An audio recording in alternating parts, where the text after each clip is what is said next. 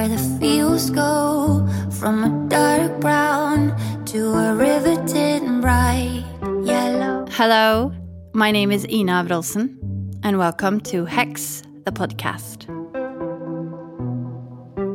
This podcast is based around my new EP, also called Hex, and today we're going to talk about the first single out called Sea. Where the sky turns violet stop. Norway has myriads of lakes, rivers, and waters, and the cold northern sea dances up and down our rocky coastline. Water is a big part of our culture, and water has taken many beloved men, women, and children from us. Norway is a far stretched country. We have been very secluded and left to ourselves in the past due to the difficulty of passing through our many valleys and highlands. Add our treasonous seasons and harsh weather conditions into that mix, and it's quite understandable how our folklore is mainly influenced by warnings of nature, in particular, the ocean and the mountains. If you listened to the introduction I made for these podcasts, you might remember that I said the sea was both my first love and my first fear. But you see, the ocean first showed me how powerful she really is when I was only five years old. I nearly lost my life to her back then. It was the start of a lifelong fascination with the sea. Fear and love often come greeting us hand in hand. I will get back to this story about the drowning, but first, let me explain a little more on the phenomenon that is nøkken. The nøkken is a Scandinavian take on the water spirit. Deriving from Germanic folklore, the shape shifting nøkk has haunted waters and lakes for centuries, and most countries have a similar phenomenon of their own. You have the ancient Greek naiad, a sort of a nymph who presides over the waters, wells, and lakes of the Mediterranean.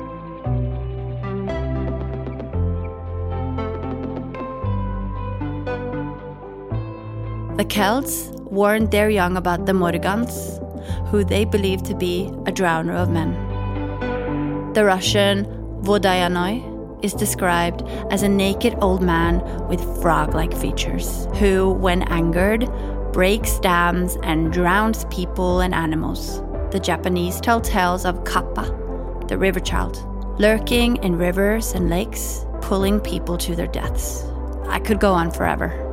Because water spirit is one of the biggest players when it comes to common worldwide folklore. In Norway and Scandinavia, we have two major water spirits Draugen and Nøkken. Both lethal, both unreliable, much like the water. We conjure up entities with the same characteristics as the object or matters we are attempting to explain, and we warn our children to take care around danger by objectifying natural things. I mean, it's pretty basic psychology. Don't go near the water, or the nøkken will get you.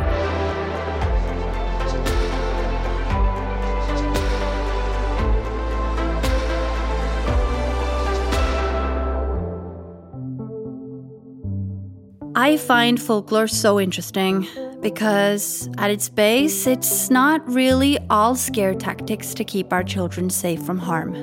I think it derives just as much from a human attempt at explaining phenomenons that at the time of origin were completely inexplainable. That need for a clarification is such a typical trait of humanity. We need explanation because our minds need closure. We need closure so bad that even if that closure stems from something completely illogical, as thinking beings, we have to find a reason. At the core of that reason, there has to be logic.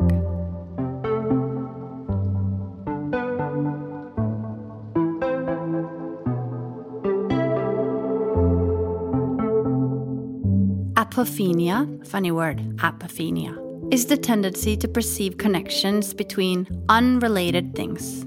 The brilliant author and man behind my favorite podcast, Lore, explains apophenia sort of like this. And please forgive me if you should by any chance hear this, Aaron. I know it's far fetched, but I probably stray too far from your original words. Anyway, here goes.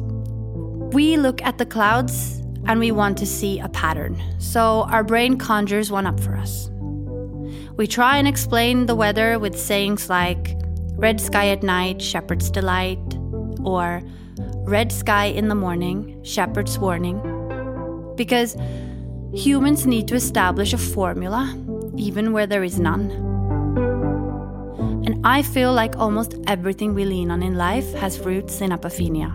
Concepts like fate, karma, and religion are all huge human pillars that stems from the desire we have to connect unrelated matters. Now, I wouldn't call myself an atheist. I don't really know what I believe in, but I know that when going gets tough, I fold my hands and I pray. I don't know why or to what exactly, but I know that it gives me comfort. It's almost uncomfortable to be aware of it, you know? Those weather sayings I talked about, by the way, actually first appeared in the Bible. That's how far they go back. You can find them in the book of Matthew if you want to see for yourself. This need for pattern is a tale as old as time, it seems. To quote another favorite of mine, the author Shirley Jackson, we have always lived in the castle. We have always been the same. It's just that now we have science to lean on, and thank God for that.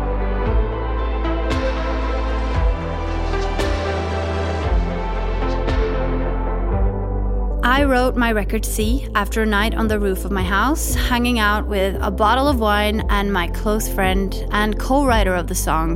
His name is Olav Tronsmoen.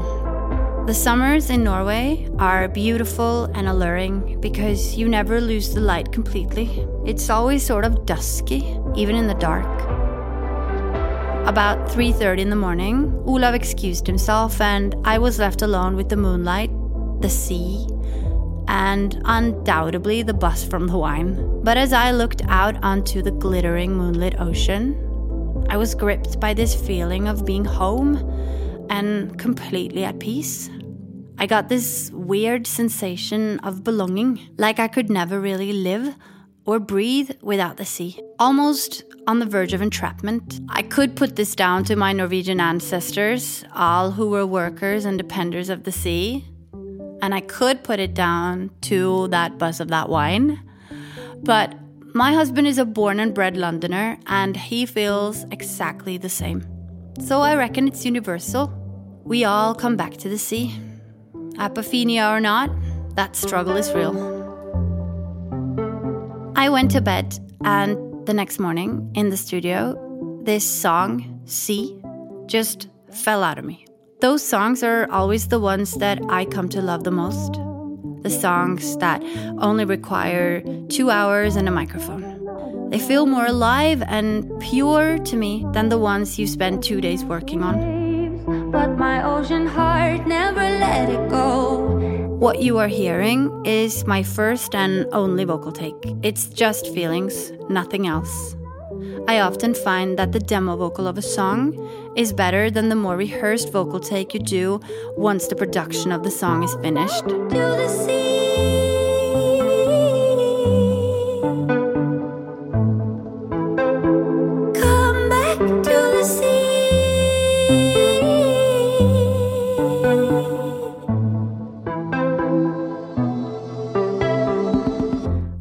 When you have just written a song, it's veiled in this rawness and naivety that I find gets lost on the way to making it a hit record. The vocal is fresh produce to me. It goes stale if you don't freeze it right away. Sea is a homage to my home, but not defined by it. I want everyone to find connection in my writing, and I want my words to be interpreted in a way that works for you, the listener. What my words mean to me is one thing, what they mean to you is yours alone. Been too long looking for a way I could be a part of another home. I tried so hard, blocking out the waves, but my ocean. The reason I wanted to connect Sea with Nøkken is because I've always been allured by him. I know that according to folklore, it's the Draugen and not the Nøkken that is symbolic for salt water and oceans, but Nøkken is the one I see when I close my eyes and listen to the currents under the water. We come back to the sea. I remember seeing a drawing of him as a child. Nøkken is sitting on a rock in a little lake with his violin, sadly, gently stroking the instrument with his bow. My grandmother always told me to be aware of the waters because at any time, if I weren't careful, Nøkken would appear and drag me down under. My father used to point out water lilies in Norway, and in Norway, they are commonly known as nøkkeroser or Nøkken's roses. And he would tell me how the flowers were the souls of the Nøkken's victims. The funny thing is, I was never really afraid of him. I just always felt so sad for him.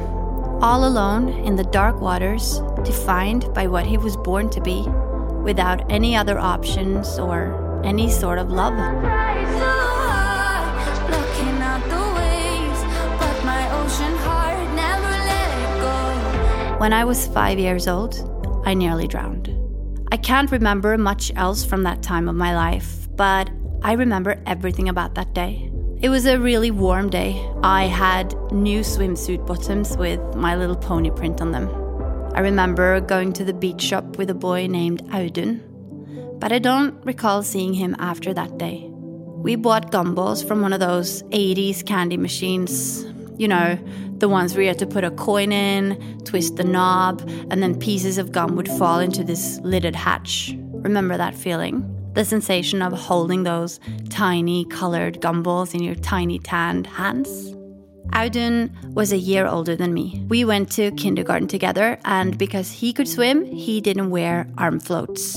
I was supposed to wear mine, but decided in a moment that I remember so very well to take them off.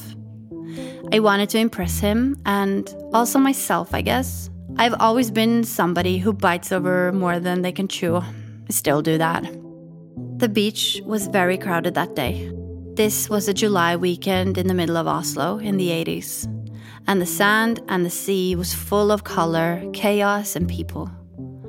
It smelled like sunscreen and happiness to my five year old nose. I walked into the sea. There were so many people, so I lost track of Audun right away. I tried to look for him, and I ventured further out. My mother's words were in my head walk out, swim back, never without arm floats. I walked out, lost touch with the sand bottom, and fell off the underwater plateau separating the beach from the deeper beginnings of the sea. Norway is like that. Everything in nature changes in a split second. It's a devious, uncontrollable place. I tried to keep my head above the water. My father and my uncles used to go diving for shellfish, and some of my earliest childhood memories is seeing the crabs and the lobsters fighting to free themselves from the heat of the cooking pots. I remember standing in my grandfather's kitchen with my hands covering my ears, crying because I swear I could hear them scream. I remember thinking that the crabs and the lobsters are gonna eat me now. The minute I hit the bottom of the sea, they're gonna have me. No mercy. A woman walked by in a frilly bikini. She was blonde and had a long braid. I tried to grab onto her, but she brushed my hand away. I don't blame her. The water was seething with life that day. A dinghy floated by, two kids in it. I fought like mad to hold onto the side. I can still remember the sound of my fingernails scratching the orange rubber, like a rumble. My hands were too small. I couldn't hold it. I couldn't get a grip. Then something very strange happened. This next bit sounds mad, but I promise it is the absolute truth.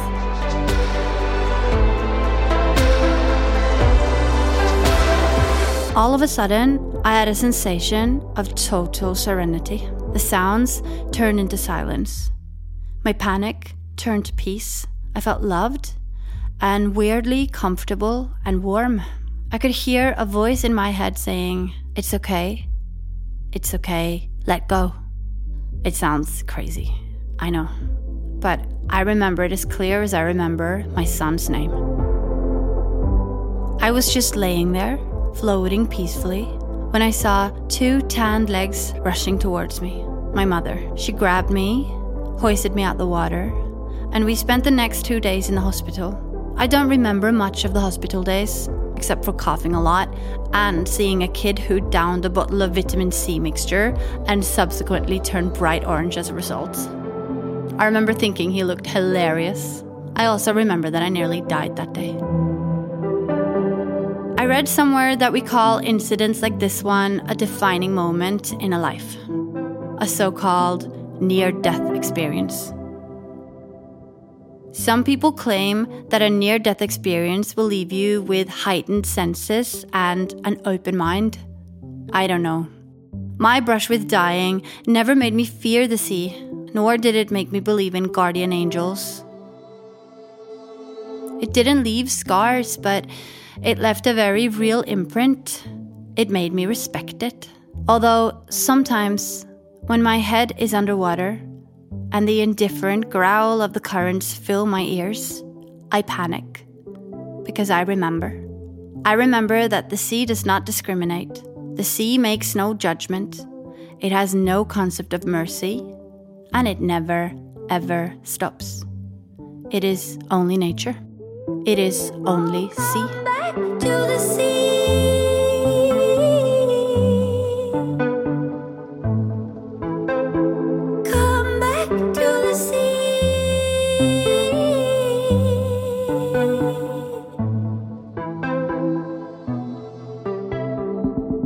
I'd like to end this with my own personal conclusion of the phenomenon that is Nøkken.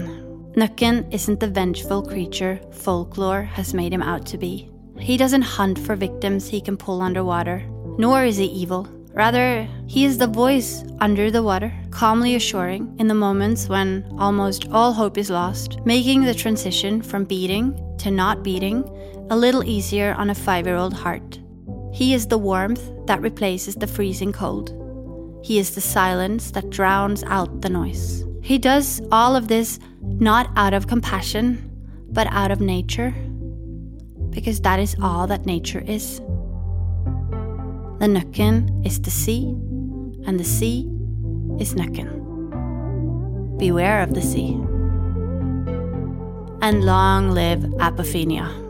How boring we'd be without it.